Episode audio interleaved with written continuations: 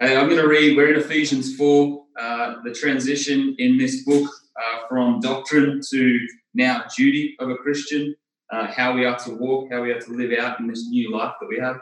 I'm going to read 1 to 6, and then I'm going to pray for us. So let's, uh, let's look Ephesians 1 to 6, uh, Ephesians 4, 1 to 6. I, therefore, a prisoner for the Lord, urge you to walk in a manner worthy of the calling in which you have been called, with all humility, gentleness, with patience, bearing with one another in love, eager to maintain the unity of the Spirit in the bond of peace. There is one body, one Spirit, just as you were called to one hope that belongs to your call. One Lord, one faith, one baptism, one God and Father of all, who is over all and through all and in all. Let's pray.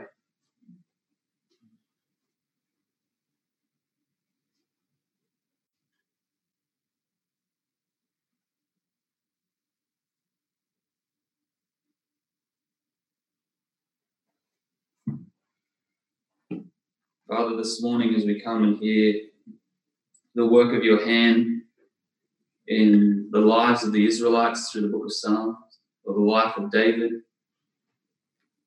as we hear the work of your hand in our lives through uh, the protection of John and Hayden and Dim, through the blessing of new birth and the celebration of, of a family and the addition to their family, for the safety and, and recovery of Dim in this time, the celebration of new life in Stu's friend. Lord, we praise you for these divine acts, how you have been working in our midst. Lord, as we come to your word, we need your spirit. Uh, we are called to rejoice in our weakness, and Lord, our weakness is that we are unable to comprehend the divine things of you, which is written down in your word. Lord, I am unable to teach well without your spirit. So, Lord, we ask that your spirit would be among us in our homes as we gather.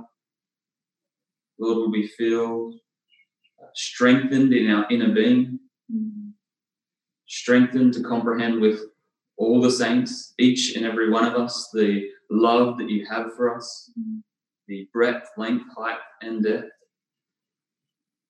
And Lord, we just ask you this morning that your name would be glorified through your word being taught, your word being learnt, and then Lord, let it let it be applied to our life so that so that we walk in a way that is worthy of our calling.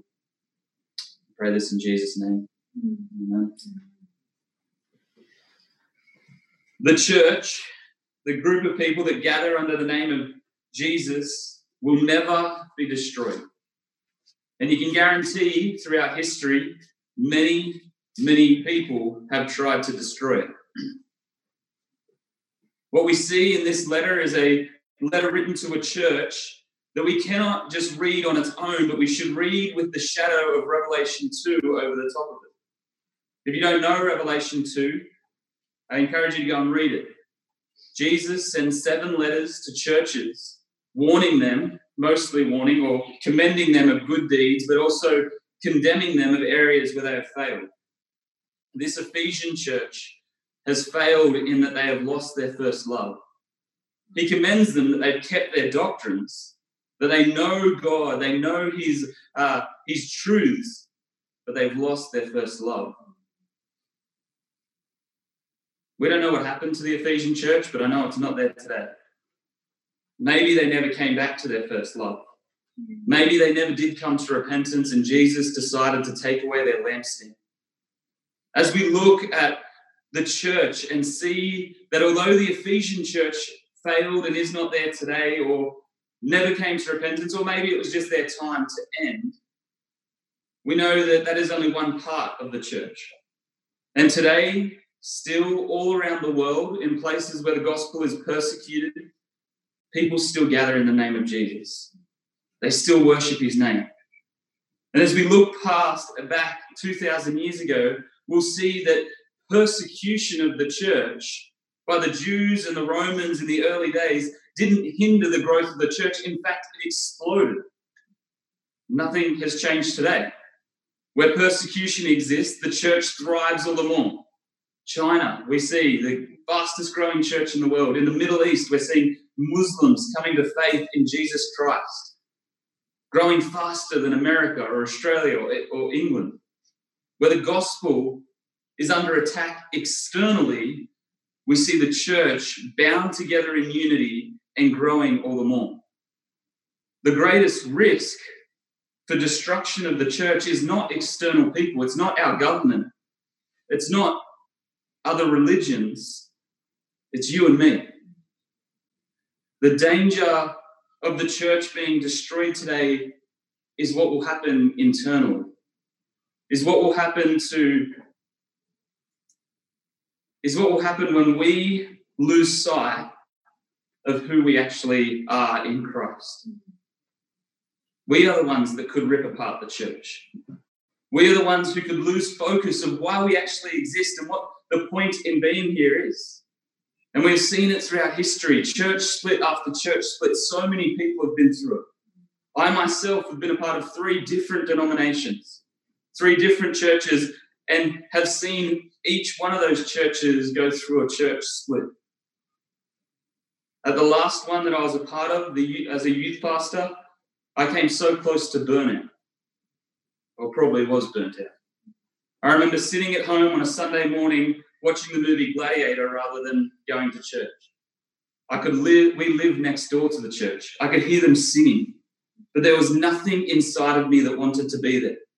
Because what I heard or what I saw from the people from Monday to Saturday were lies, deceit, and arguments over trivial little things. The church had lost sight of why they exist, and in so doing, went from a church of 500 people to 50. What do we need to remember? What do we need to keep our eyes on as we realize why does the church exist? The church exists to glorify Christ. The church exists for us to grow in our knowledge of Christ and to grow to be like Christ. The church ex- exists to make Christ known. And if we could summarize these into other terms that we know from the Bible, that would be worship. The church exists to worship, to glorify, to enjoy God, Discipleship means to grow in the knowledge of Christ and to become like Christ. And evangelism is simply making Christ known. As I read Ephesians and as I've studied it over the last six months, I think this is the simplicity of what it means to be the church enjoying God, becoming like Christ, and making Christ known. You're going to hear this a lot over the next months and probably just while ever our church exists discipleship, evangelism, and worship are the very reasons we exist. And it's the duty of the church to continue in that. So when we unpack this passage, we will see that these are uh, that the first place that Paul wants us to look to is unity.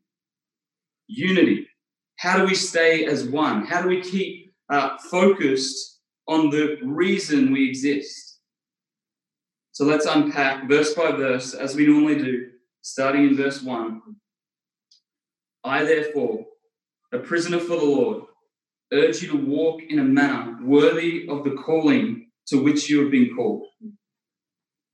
Paul once again uses this I therefore statement to incorporate all that he has taught beforehand the mysteries of the gospel, the blessings that we have in the heavenly places, and now he's really focusing in on this chapter three. And I just want to read it to you and point out just one or two verses, one verse here, uh, chapter three, verse six. This mystery, speaking of the mystery of the gospel, this mystery is that the Gentiles are fellow heirs, members of the same body, and partakers of the promise in Christ Jesus through the gospel.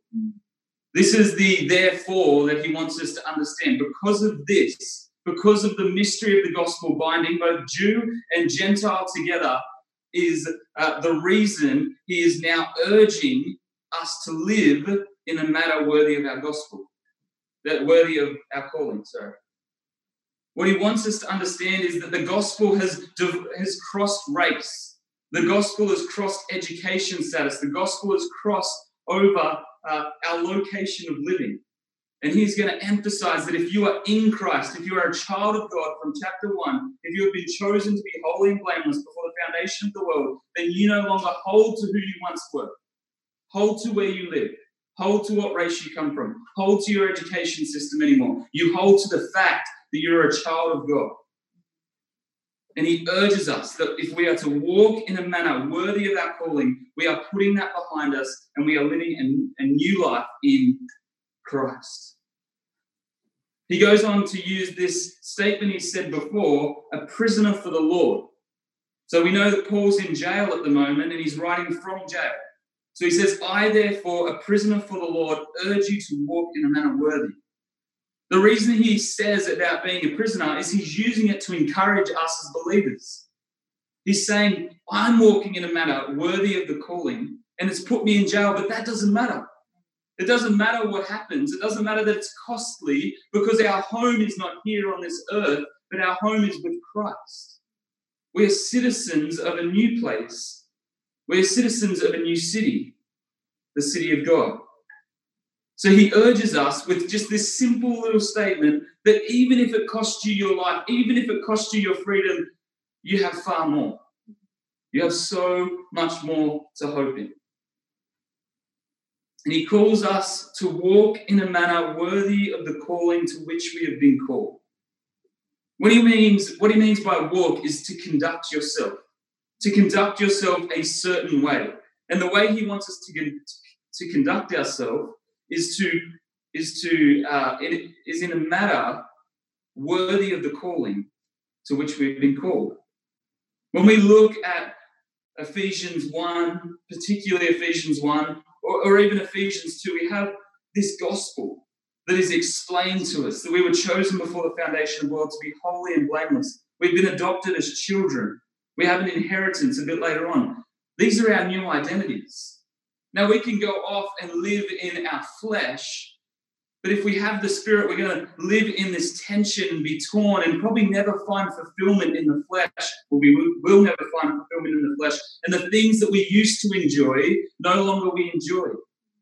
So he's saying, because of now who you are, because you are a child of God, because he has made you holy and blameless, that is your status in heaven, holy and blameless, because you have an inheritance waiting for you, and the Holy Spirit is the seal of that, walk in a manner, in a, in a, in a manner worthy of that.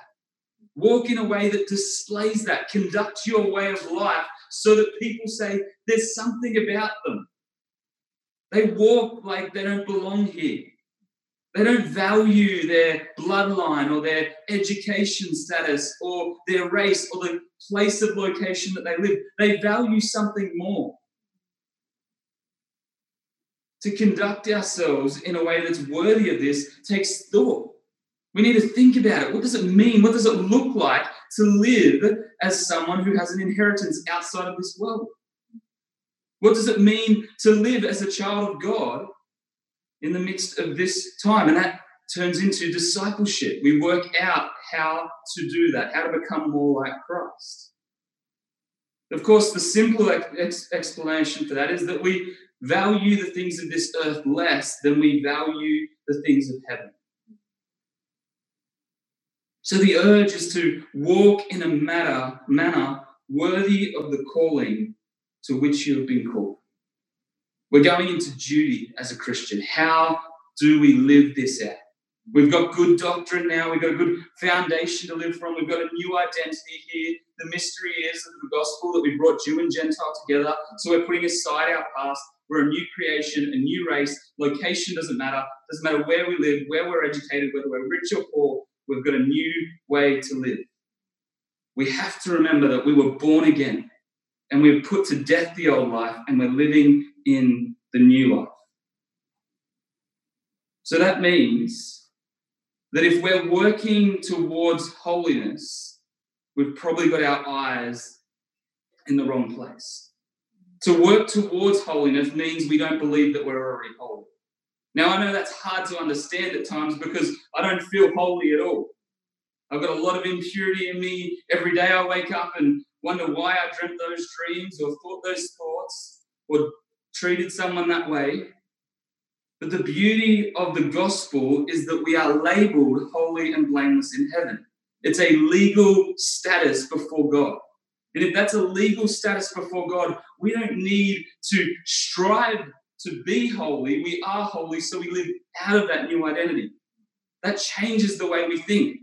It, it, it makes the Christian say, I have been made holy, therefore I'm going to strive all the more to walk in this. And when I'm not sufficient, when I don't live it out, I fall on my knees before the one who is holy. It changes our repentance. What Paul was praying for in us last week, in that passage that we looked at, was that we would have the strength to comprehend these things, to comprehend the love that God, that Christ has for us.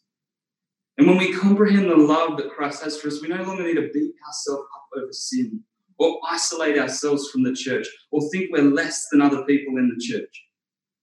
No, we come all the more and know that there's no condemnation for those who are in Christ Jesus. I need to learn this. So often I live in this place of guilt and shame, and we cannot live in that place as a Christian. To walk in a manner worthy of our calling is to know we are holy and blameless in heaven, which means the blood of Jesus cleanses us from all unrighteousness when we confess our sins. Paul doesn't leave us without specific characteristics of what this would look like. In verse 2, he goes on to explain them. If we're walking in a manner worthy of our calling, we put on, or withal, humility, gentleness, patience, bearing with one another in love. Paul takes us to the characteristics that make us, uh, characteristics that fulfill this walk, that makes us see the walk. And of course, we can just jump straight to 1 John 2 6, where it tells us that those who abide in him, those who abide in Jesus, must walk the same way he walked. That's how, that's why we have the Gospels Matthew, Mark, Luke, and John. How did Jesus walk? How did he live? He is the only man to fulfill the law. So we look at him, we think about how he walked, and if we are in Christ, we want to walk like that. We want to imitate him. And he gives us the characteristics of him. How, how better to sum Jesus up than he was humble, he was gentle, he was patient, and he bared with everyone with love. That is a great summary of his characteristics while he lived on earth. So, the first duty of the people in Christ, the church, and the most important, is to walk in a manner worthy of our calling that brings unity to the church. That brings unity to the church. We see that in verse 4, he will go on to say that this is about unity. The very purpose of him saying, firstly, the reason I want you to walk in a manner worthy of your calling, the reason I want you to put on humility, gentleness, patience, and bearing with one another in love is so that the church is one.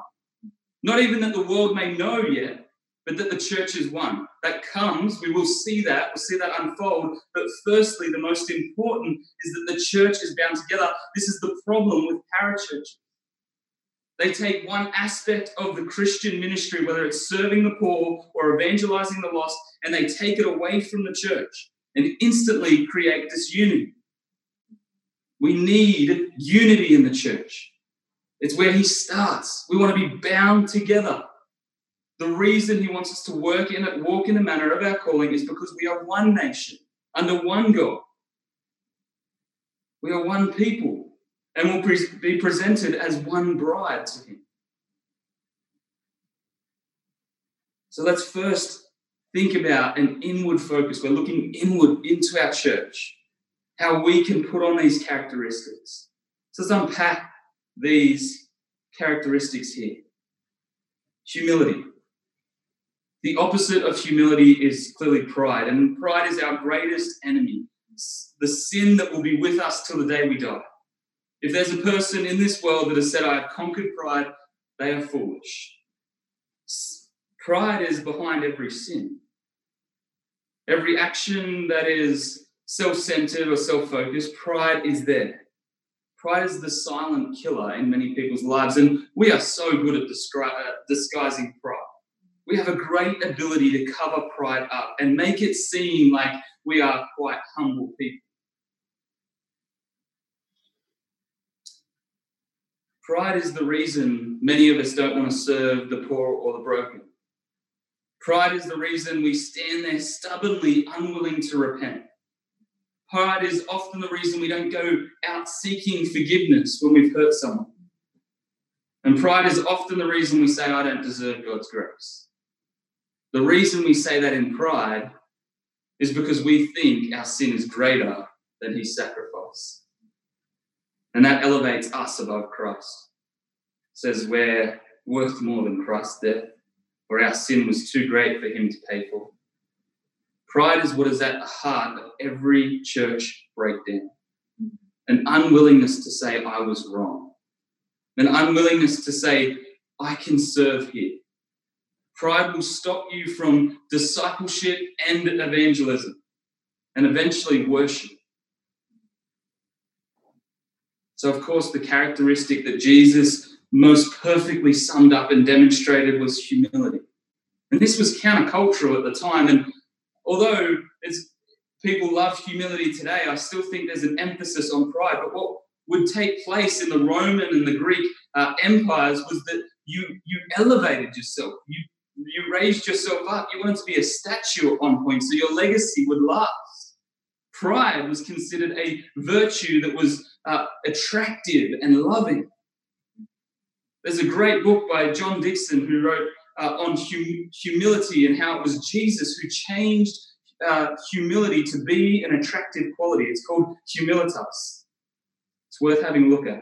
A study and a research into how humility became an attractive quality, and it happened 2,000 years ago when Jesus walked the earth. Pride is still today, I think, a quality that we love. Why is it that in many children we want to be known, remembered, or famous or successful? Maybe not just in children, but in adults as well. That's pride in us. That Jesus teaches something else and demonstrates something else, that we would serve and be the servant of all. Not only servant, he uses slave of the least of these. Think about Jesus, equal with the Father, with the glory he's known for all eternity, comes down in a human body with human weaknesses, never known tiredness, never known uh, temptation. And he experiences that without using his power to overcome. This is remarkable. It's remarkable to think that Jesus, the creator of the world, would come down and serve people, be a servant. He washes his disciples' feet. The most humbling of jobs, jobs to do. So in our environment at church, as we look internally, as we start to analyze our own lives and, and don't go sitting there thinking about the person next to you or the person that, that you're that, that you've had a problem with recently, how are you living in humility? Because the problem we have in churches and the reason breakdown and disunity happens is we're always sitting there going, "Well, that person needs to hear this. No, you need to hear this. You need to hear this today about humility. How are you being a servant and a slave to the least of these? We're thinking inwardly, we're thinking in church at the moment. How are you lowering yourself, thinking of yourself less? Not thinking less of yourself, but thinking of yourself less and having eyes to see the least and the last and noticing the needs of others above your own. Humility is the first one. Gentleness. Gentleness almost surprises me, probably because I'm not gentle and need to hear this the most. Gentleness could also mean uh, meekness, and some translations would use the word meekness. Now, the world, if you looked up these in a, in a, in a dictionary, you'd find that meekness means timid, to be timid. This is not the biblical view of meekness, and it's a, it's a discipline of ours that when you are studying the scriptures and we come across a word that's used a lot in scripture, don't go to a dictionary, you'll get a wrong definition. See how the Bible defines it. Look through those passages. There's plenty of apps out there that will help you find where all the words are, are placed in, in, in different passages, and you can work out what does the Bible define this word as. Some meekness. The Bible uses this word of it, it comes from taming an animal. So think of breaking in a horse. The horse has power and wildness and passion, and it kicks its legs all over the place, and it's aggressive. But then they break it in, they tame it, they uh, they bring it under control so that they can ride the horse. And this now horse is meek. This horse is now tamed. It still has its power, it still has its passion, but it's under control. That power is now under control. So when we look at meekness or gentleness in the Bible, we're looking at a power and a passion that is under control, particularly under the control of God. Now, Jesus was perfect at this. He had all the power of God. He was God. Even when he was a human, he was God. He had divine characteristics. He could, at any moment, do anything for himself. We see that in the desert when he's tempted. Satan knows very well that he could have made bread from rocks or called a legion of angels to save himself, but Jesus never used his power for himself. Jesus always used his power for other people or for the will of the Father to fulfill God's plan. The greatest, the greatest uh, picture of this is in the Garden of Gethsemane. Jesus has there been praying. His disciples keep falling asleep. The guards come to arrest him with swords and clubs, and Peter goes to chop off the guard's ear or the guard's servant's ear. And Jesus says, Don't fight. Don't you know I can call a legion of angels with me? You know, I can call a legion of angels with me, to me, to fight for me. Jesus had power, all the power, under control. So to be gentle and meek is to not to show off your power, not to flex your muscles at every opportunity, but rather to have it under control. Jesus showed his power when he threw the tables in the temple. There is a time for righteous anger. There is a time to display strength and passion. But there's also times when we should be kind and gentle and slow, allowing people to grow in that patience, which is why it leads us to the next one patience. Without patience, the Christian life will be one of great pain mm-hmm. and uneasiness. Praise God, it is a fruit of the Spirit. Praise God that in our world of mess, He gives us the Spirit so that we may grow in patience. Why is patience so important for a Christian? Why does it make us, uh, why would it, if we lack patience, why would our life be of great pain and unease? Because sanctification takes your whole life. Sanctification takes your whole life. I will never forget and love it and will quote it till the day I die. Grace's grand, when she was 92, almost about to pass away, said how much she loved that God had worked in her life, but still longed for more sanctification to take place. A godly woman who was grieved, grieved at 92 years old of the pain of her sin that still remained. If you are an impatient person, the fight for joy in the law, the fight against the flesh, is going to become unbearable. We need to be patient. Now, we need to be patient with one another because we may tolerate our own weaknesses, but often we get over tolerating others. Now, this goes back and forth in our life. Of course, there's times when we're feeling pretty down on ourselves because we can't overcome a certain sin or many sins. But it's often that we will look to other people. As I said before, if it's you, you need to be looking at yourself when we're hearing messages or sitting in the Word. We're not looking to see who this is for. We're looking to see uh, how it applies to our own life. If you lack patience, you're going to struggle to ever disciple anyone. You're going to struggle to ever be able to endure with people.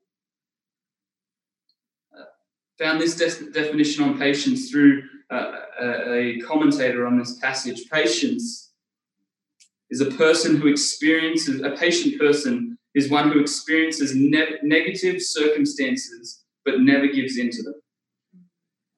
Never gives into them. So a patient person can go through hard times, suffering trial, the guilt of sin, the suffering under sin, discipleship with someone, and they endure through it and serve through it.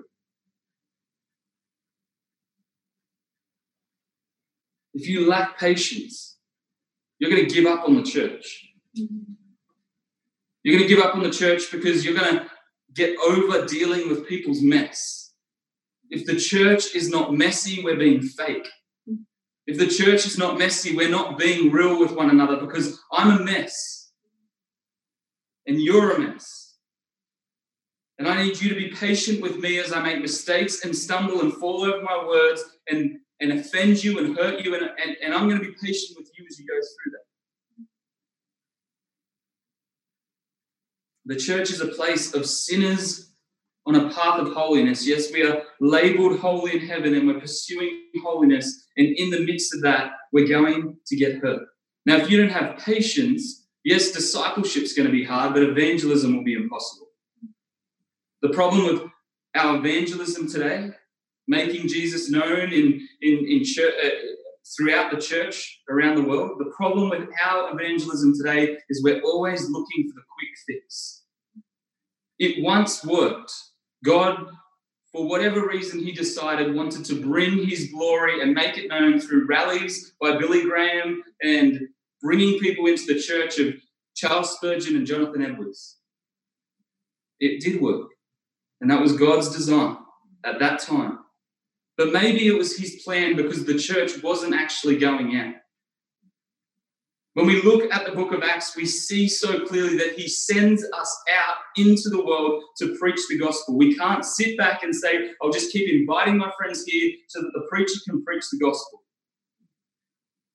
No, it's our obligation to go out and preach. And if we don't have patience, we will give up so easily because preaching requires repetitive, repetitive conversations with the same people teaching the same things over and over again for five years, as Stu said, or seven years, or 10 years.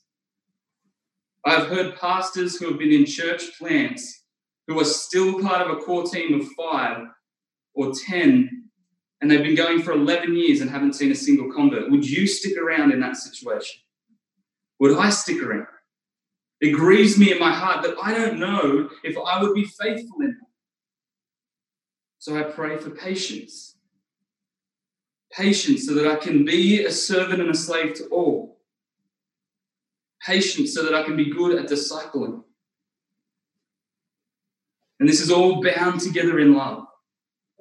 Love, we spoke about last week, being rooted and grounded in a giving love, a love that is a matter of the will. So it's not warm, it's not warm emotions, it's not feelings of emotions, but rather a matter of choice. We're choosing to love this person.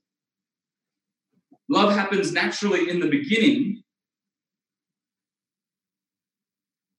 but after a while, we need to fight for it. And sometimes it doesn't just happen naturally. The reason we give up on people in the church is because we think that it should just automatic, we should just automatically love them.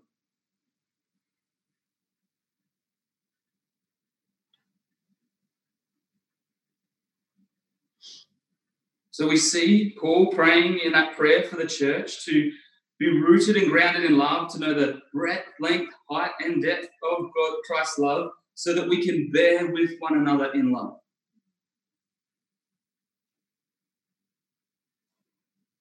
Bear with one another in love. And when we lose sight of this, the church will go into disunity. When we put aside these characteristics, the church will fall apart. Because what it will turn from is about being about God and into being about us. The church always falls apart when we go from being about God to being about us. And we see this when people start coming and looking for their own needs to be met. I need this sort of program. I want this sort of thing, rather than saying, I can serve in this way. I can serve in a ministry to the homeless. I can serve in a ministry to parents. I can serve in a ministry to the broken, whatever it may be. Rather than saying, I need and I want and not doing anything about it, you're part of the body, so let's go and do what we're meant to do and humble ourselves and serve. The church is primarily the, the church is primarily and always about God enjoying God, worship, becoming like Christ, discipleship, making Christ known, evangelism. How can you serve in these areas? We're all called to them. All of us are called to them. How are you going to do it? Verse 3 says, eager to maintain the unity of the Spirit in the bond of peace. So he said, I urge you to walk in a, in a manner worthy of your calling, to put on these things humility, gentleness, patience, bearing with one another in love, and to bring about peace and unity. So to have unity in the bond of peace, and it's by the Spirit. So we have the Spirit, so there should be a bond of peace. This is what he is pushing for. This is the, uh, the, the main reason he is writing at the moment. The duty of a Christian is to strive for unity. And this is where we start. As a church, we need to be bound together. As a church, we need to have close connections in order that the gospel may be seen outwardly. John 17, 21 to 23 is just an incredible prayer of the Lord who says, the glory that you, Father, have given me, I have given to them, that they may be one as we are one. I and them, and you and me. That we may become, that they may become perfectly one, so that the world may know that you have sent me and loved me, even as I, as I, even as you loved me. This is the prayer of Jesus, the heart of Jesus. He wants us to be one. The glory that you have given me, I have given them. The glory that the Father and the Son and the Spirit sharing is a oneness, a unity of perfect harmony, where there is equality and submission. A, line that the world says doesn't go together. But Jesus, the creator of the world, the designer of all things, says equality and submission go perfectly together. Because if there's equality, there can be a humility in that place to submit and trust the people there. That's, that's what submission is. We know that person so well that we trust them. We know their characters, we know their intentions behind it, so we trust them. That's why a wife should be able to submit to a husband because she sees that it's out of love. It's out of love, it's out of a character of love. So, the emphasis that Paul is really laying on for us here, that, that we need to really grasp hold of, is that we first and foremost must strive to be one so that we would have unity and so that the world would know. That is what Jesus prays for. So that the world may know that you have sent me. How will the world know that he has been sent? Because there's this new group of people who should not hang out, who should not be relating to one another, who should not be friends or should not be forgiving one another, but they do. They overcome it, they bear with one another in love. It doesn't make sense to the world. It shouldn't make sense to the world. Why has the church come to a place of this attitude of trying to make sense to the world. It's not meant to make sense to the world. We're not meant to be inclusive. We're not meant to be this place where it's normal for people to come to church. It should be uncomfortable for the unbeliever. What should draw them in, what should confuse them, is why we care so much for one another, is why we want to strive and overcome difficulties. Which is why we need to look at this bond of peace. A peacemaker. This last characteristic that I think is really important to, to define and understand clearly. A peacemaker is not someone who brushes things under the rug. A peacemaker is not someone who doesn't want to make trouble or waves. Now, there's a difference between being quarrelsome and being and being a, a person who corrects in love. Now, if you're a person who hates all controversy, you're going to struggle to ever rebuke or correct someone. A peacemaker is not someone who doesn't want to hurt someone's feelings. We sometimes need to hurt people's feelings to correct them. We see this so clearly when our Lord teaches on reconciliation for brothers and sisters in Matthew 18 15. A peacemaker is someone who puts on the characteristics of Jesus humility, gentleness, patience, bears with one another in love, and confronts a brother and sister when they see them sinning or hear them sinning or have been harmed by them. We call it correction and rebuke. Matthew 18 15 says to, if you see your brother sinning, go to him one to one. A peacemaker is someone who fulfills this scripture, who puts these things on, goes to their brother and says, Brother, sister, I saw you do this, or you did this to me. I want to walk with you as you deal with this. There's no condemnation for you, there's only forgiveness. I love you and care for you. That's why I want to walk with you. I'm going to be patient with you. If this takes you a year, two years, 10 years, I'm with you till you feel like you've overcome this. That is a peacemaker.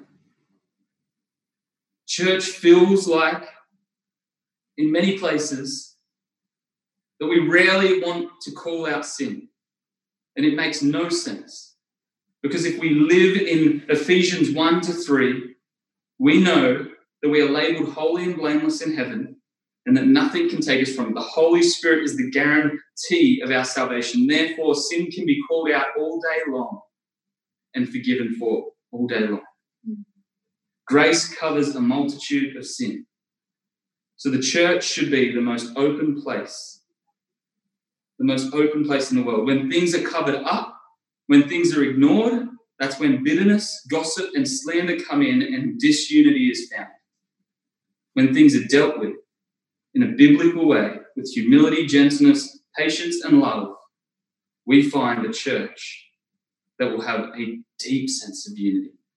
A deep sense of unity. Don't hate controversy. Don't hate hard conversations. Don't hate conflict. It's not bad in the Christian world to deal with the hard things. So I encourage you to build relationships in the church and beg them. Beg your friends, beg, beg your brother and sister to rebuke and correct you. We have a culture that does not like to do it, so we need to be asked to do it. So if you want to grow, if you want to see growth in your life, find people in the church, many people, not just one, many different people, and say, please rebuke me, please correct me. I need to be torn open so I can see stuff that I can't see.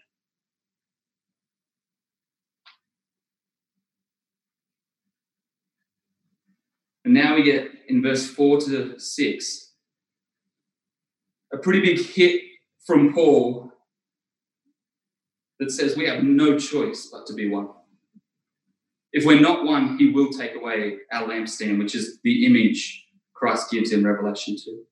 If we are not one, Jesus will take away the church from us. Now, that may look different there are many churches around us that call themselves churches that are not churches today. And you can tell because they have left the Bible behind. They may preach from a verse here or there or take out some nice, encouraging messages, but they do not preach the gospel of Jesus Christ. Therefore, they are no longer a church and are not recognized as one in heaven.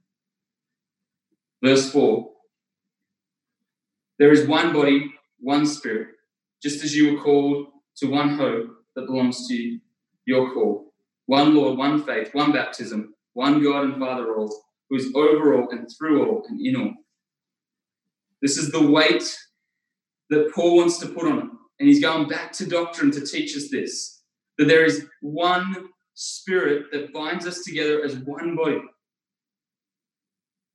There is not many bodies, not many different bodies going about their different things. There is one true body, and the Spirit has formed that one true body by calling us and convicting us of sin, who points us to our Lord who saved us. One Lord, one mediator, through one faith. We only have one option to trust in Jesus' death and resurrection, to repent and believe in Him. There is no other way to be saved. So, our faith, our one faith, is in the Word, Jesus Christ, the Word that comes from Him. And we have one baptism.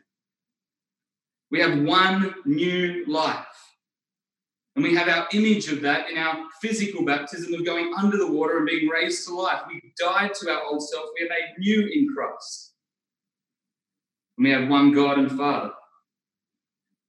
What's he saying here? He's saying, can't you see that God has a one focused plan? God is is, is focusing one, on one thing, and it's about Him and His salvation plan to bring glory to God, the fullness of God, uh, Father, Son, and Spirit. And we see them broken up here and in their work, but they are all working to one cause the unity of the church and the glorification of God in His fullness, the triune God the Spirit bringing about this body and blending Jew and Gentile and slave and free, and rich and poor, and men and women. We have to be so, so careful today in our life of becoming disconnected with one another over trivial things that no longer matter. Don't separate yourself. And I am in, I have been in danger of this in the past of people that are more intellectual than you. I thought I didn't belong in the church because all pastors had masters at uni. And I could never do that. Don't separate yourself from the church because you think you're poorer or you're from a different area or you're from a different race. It doesn't matter anymore. You're no longer that. You're one in Christ. You're saved by the same Spirit. You have the same faith in the same Lord. You have the same baptism and you have the same Father who is over all and through all. So we put to death that and we don't let those thoughts come to our mind, and we fight against those thoughts through the power of the Holy Spirit, reminding us of passages like Ephesians 3. And we go on and put on humility and patience and gentleness and love by the power of the Holy Spirit. And we strive day in and day out to maintain that unity. God is one, and He has one church. The moment there is a hint of division in our church, gospel church here, we have to come back and say, Why am I here? What am I called to? We have to put on Christ humility, gentleness, patience, bearing with one another.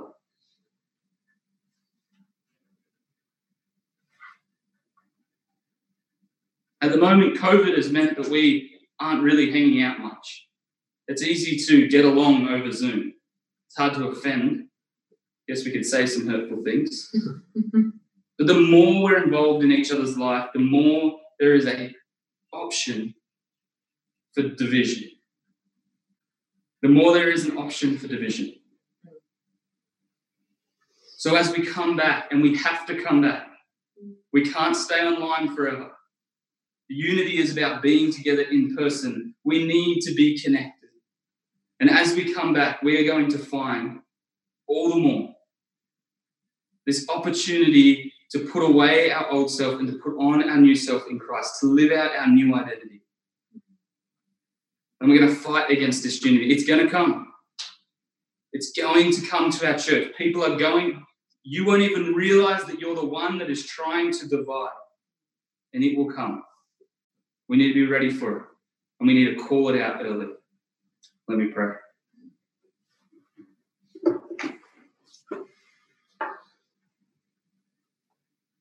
Father, we see so clearly,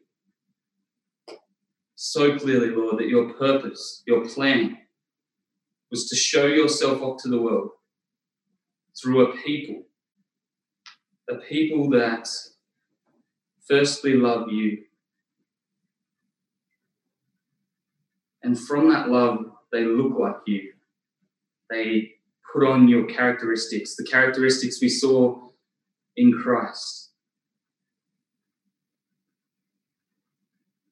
Lord, I pray for our church. I pray that, that we would not hide things, sweep things away, sit in our bitterness, gossip, and slander, but hate it. God, I pray that we would hate it, despise that. Put on humility, gentleness, patience, love, and by the Spirit, Lord, confront one another bear with one another.